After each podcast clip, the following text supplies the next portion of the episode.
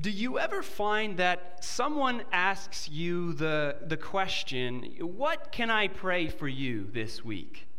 And your mind just sort of goes blank.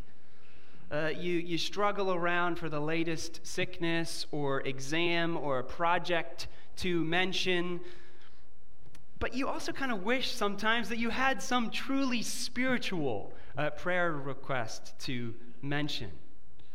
Uh, maybe you don't have this problem. Maybe you're very good at coming up with prayer requests. But if you do, I am going to solve it for you this morning. You can say this I want to see deeper into God's love for me. I want to see deeper into God's love for me. This is a good prayer request. It's my abbreviation of all that Paul prays for the Ephesian church here. And what's good for the Ephesian church is good for us as well. I want to see deeper. That is a good prayer request and not to be taken for granted. It's not as easy as you might think to see clearly in this world. Do not assume that you see clearly all the time. I started this week thinking, you know, this is a good prayer for a pastor to pray for his congregation, but I quickly found myself pleading with the Lord, show me your hope. Show me your inheritance. Show me your power, for the eyes of my heart are weak. But Paul actually doesn't start with our need to see, he actually begins with thanksgiving. So let's start there too. Uh, my first point will be beginning with thanksgiving. Beginning with thanksgiving. And, you know, there is wisdom to this approach. Uh, some of you will know that I first met my wife, Jana, on a missions trip I was leading in the Czech Republic. And I guess I can be sort of direct at times uh, because at one point she advised me that if I was going to critique the team, it would be best if I started with encouragement and then introduced areas for improvement afterwards. Paul is even more gentle here. He begins with encouragement, right? Saying how thankful he is for this report that he's recently heard about the Ephesians. Uh, but then, in, instead of telling them where they're lacking, he, he actually tells them where he is praying for their growth. Uh, commending people is actually much more difficult for most of us than critiquing people, and yet, in many cases, it is actually much more motivating. Uh, perhaps some of you parents or teachers out there have found that, you know, noticing and praising children for uh, any little areas of growth can actually sometimes be more motivating, be more successful than continually harping on their failures. Confrontation, right, that is necessary on occasion, and Paul knows how to confront too. But people will not grow when it feels like they only they're only reminded of their failures. And that's the only thing that is seen. So in your relationships learn from paul here. Be constant in thanksgiving. For any evidences of faith and love in those around you. And remember you really almost have to overdo it. Because people hear critique more loudly than commendation. And then, if they are failing in something, start by just praying for it. Uh, later on in Ephesians, Paul will identify prayer as the Christian's most powerful weapon. And what do we pray for? To see deeper. So, my second point praying for sight. Praying for sight. And the first thing that Paul prays for here is the ability to see. The ability to see. Seeing is not as simple as just opening our eyes. Uh, consider, for instance, that the average human can see about uh, 1 million different colors.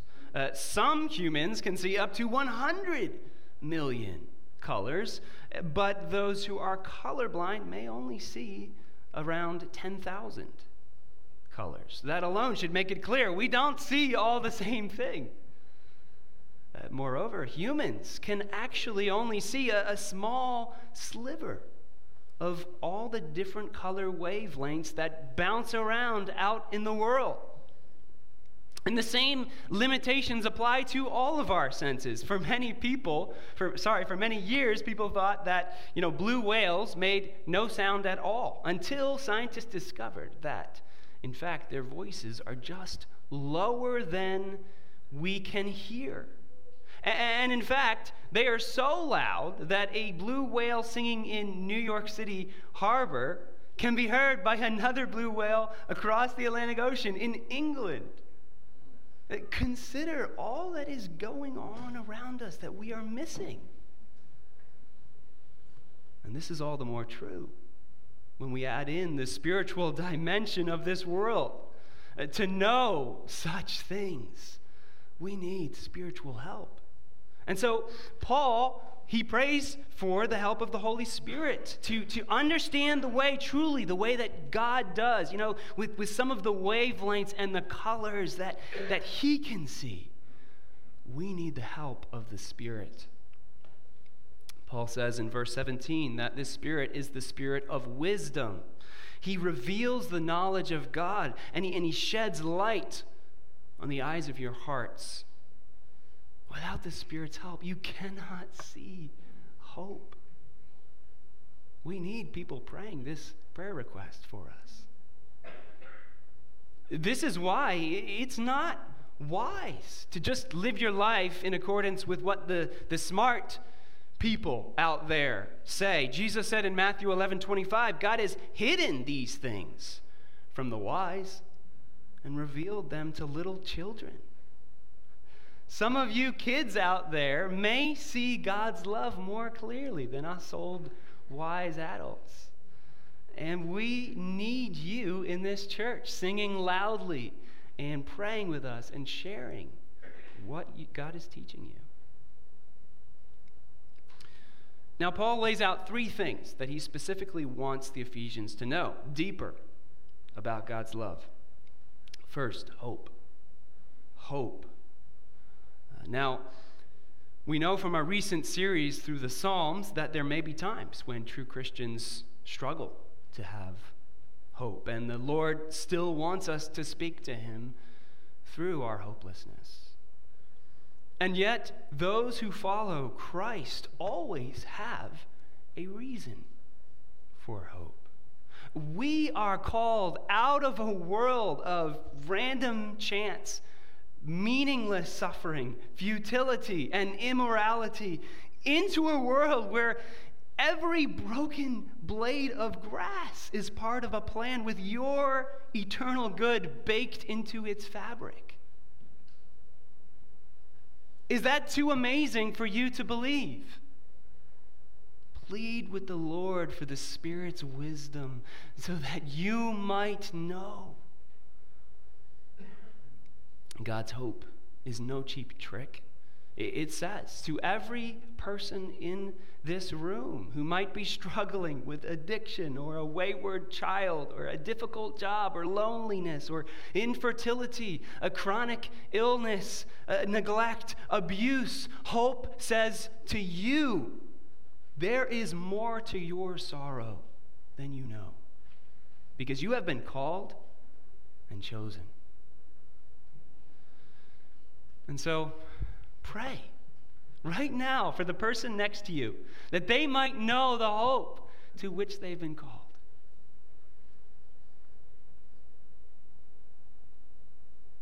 The second thing Paul prays is that the Ephesians might know their inheritance. Their inheritance. Uh, and Paul, you know, he doesn't tell us all the details of this inheritance. He just says there at the end of verse 18 that it is rich and it is glorious. Uh, but of course, a child receives all that a parent has. Uh, and so the, the riches of a believer's inheritance are the new heavens and, and the new earth in all their glory and beauty, along with resurrection bodies that can see and enjoy that world in all its 100 million colors, or maybe more. You know, maybe we'll be able to hear the blue whale when we get there. But inheritance means more than this, even because it means relationship. It means belonging, sitting at the Lord's table, living in the Lord's mansion, and, and all of this in the midst of the saints, those who have been made holy. We can't totally grasp what, what this is all about. Of course, we don't know the depths of it, but take the most pure and delightful uh, moments of relationship you've ever experienced. At moments you wished you could bottle up or, or live in for much, much longer than they lasted. And then put those moments in the most beautiful, luxurious places you've ever seen. Give yourself the most restful night you've ever had. Take away all your aches and pains. Put the most clever and graceful words in your mouth and you're beginning to taste a little bit of your inheritance. Why does Paul want us to know these things deeper? Because they lead us to marvel at God's love for us. And love is the most powerful motivator that exists.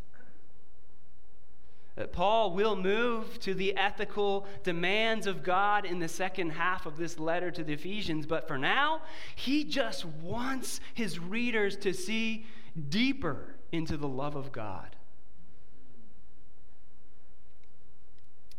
Finally, Paul wants the Ephesians to know power. Power.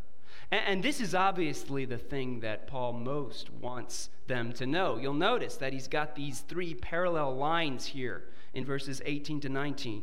Uh, that you may know, uh, first, what is the hope to which he has called you. And then uh, the second line, he gets a bit longer. What are the riches of his glorious inheritance in the saints? And then the third line gets a little longer, even, is like a crescendo. And what is the immeasurable greatness of his power toward us who believe? And from there, he just takes off describing this power to us. He really gets pretty excited about it. When you read it, you're sort of left wondering, where do I take a breath here?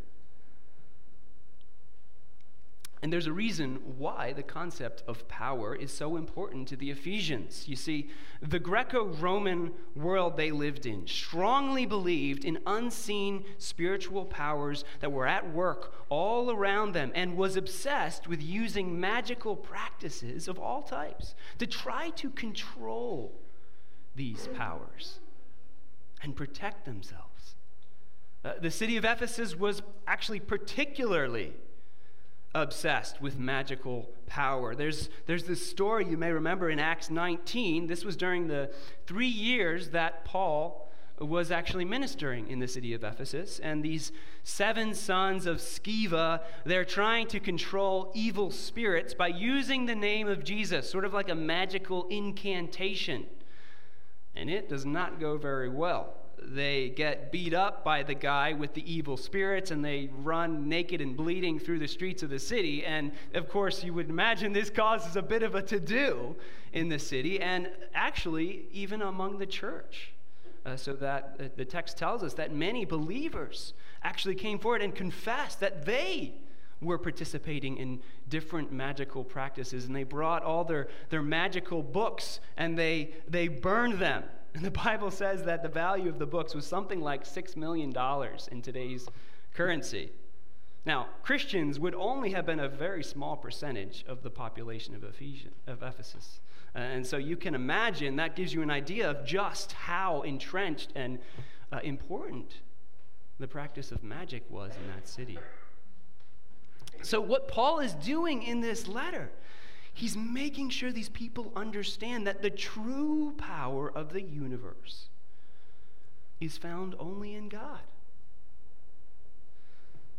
In fact, if you just look at verse 19, right, there's these two words immeasurable greatness. Okay, these are uh, rare Greek terms that have been found in a bunch of magical papyri and inscriptions from the city of Ephesus as part of various magical spells. So, Paul is using these words to say to these people who live in perpetual fear of the supernatural this immeasurable greatness you guys are seeking in other places can be yours, but only through belief in God, not these pagan practices. And don't we deal with similar fears as well? Maybe you don't believe in magical spells or try to control spirits, though religious scholars tell us these types of beliefs are actually on the rise around the world. But don't you find yourself at times paralyzed by your lack of control, scared of a world where anything can happen. And the, the news media is all too happy to collect and curate for you all the freak accidents and acts of hatred that happen to feed your fear. If you did think that a magical spell or a sacred uh, relic might keep your child safe at school? Or remove your parents' cancer? Or give you that thing that you long for? Would you be tempted to try it? Maybe you begin to relate to these Christians in Ephesus a bit more. But Paul's concern is that you might know the true source of all power. Not so that you might be able to control that power. That is the temptation, right? So that you can live your life according to your plan uh, rather than God's. But we heard in, in Jonathan's sermon uh, last week on the first part of Ephesians the plan is God's, and He likes His plan, not yours. What Paul is doing here is showing you that as you look deeper into God's love, you learn to trust his plan.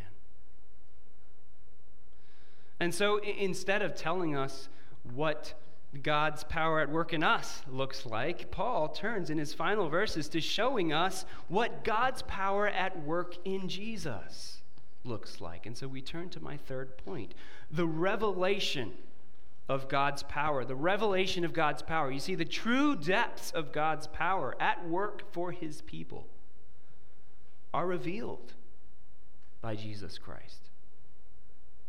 Christ reveals to us, first, the supremacy of God's power, the supremacy of his power. God works this power in Jesus by raising him from the dead. We maybe a little too used to this concept. So remember that the reversal of death is what we are talking about here.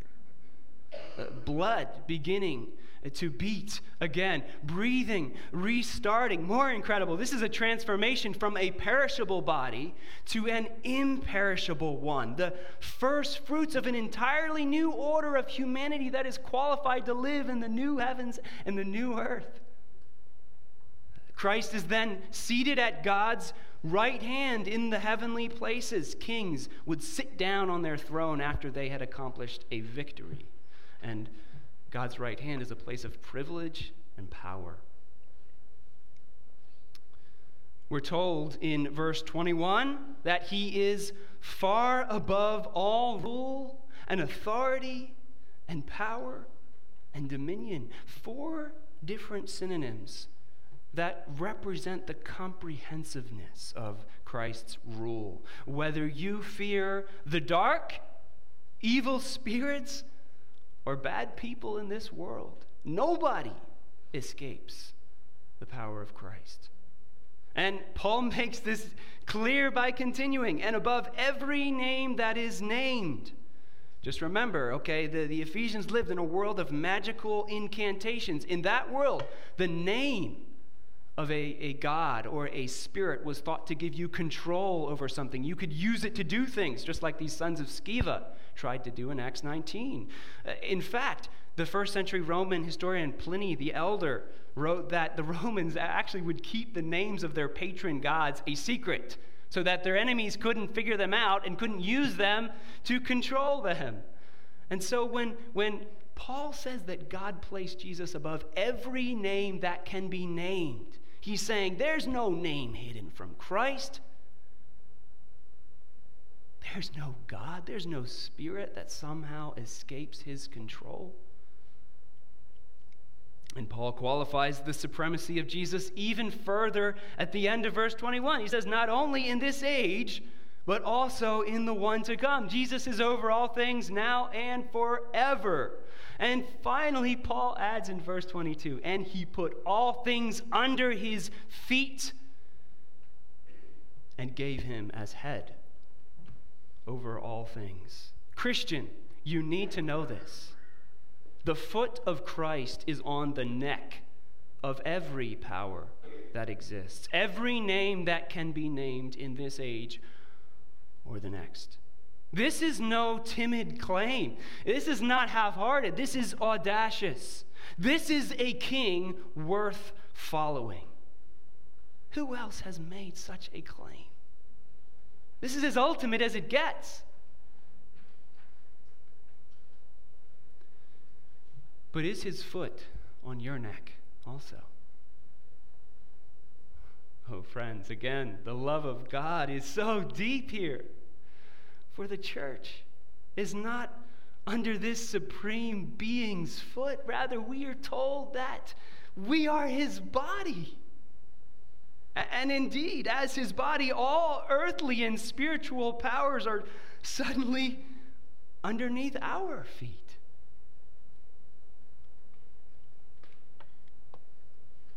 And do you see now how the power of God at work in us begins to take shape? You know, we, we thought Paul was, was off on some exuberant tangent about Jesus, but all of a sudden we find that he was talking about us too, all along, because we are the body of Christ. All those who believe in Christ and claim him as their Savior and King are his body, and he is their head. And so, in union then with the King of Kings, who is our head, we too experience the power of God's resurrection, of his exaltation, his rule over all the earth in this age and the age to come. In Jesus Christ, your hope, your inheritance, and your power are all revealed. And of course, there's mystery to all of this because it's something that's begun but not yet finished, and things are always mysterious when we're in the middle of them. But you see, this is why Paul leads us in praying that we might know his power toward us. We are only seeing a sliver of the wavelengths. The deeper notes we can't hear yet. Oh, to know. Oh, to have the hearts, the eyes of our hearts flooded with light. But wherever the church shows itself, however weakly, to be his body and the fullness of his glory on this earth, his power is seen. Tell me, what other organization on earth can claim the glorious position given Christ's church in these verses? We have as our head the supreme being of the universe, and we are named his body and his fullness upon the earth. He fills all in all, right? Paul says, of course, because in his divine nature, he is present in all places. And yet, the church is filled with his presence in a special way, in the, in, this, in the same way that, you know, in the Old Testament, the tabernacle and the temple were filled with God's holy Shekinah glory in a special way. If you've been tempted to view the church as simply a place where you go to, you know, meet other Christians and hear a sermon, you are only seeing the tip of the iceberg. God wants you to know his love for you more deeply. And so it is fitting that we turn now to celebrate the Lord's Supper because in this meal, the Lord gives us a picture of how much he loves his church. It is a visible picture of a spiritual reality.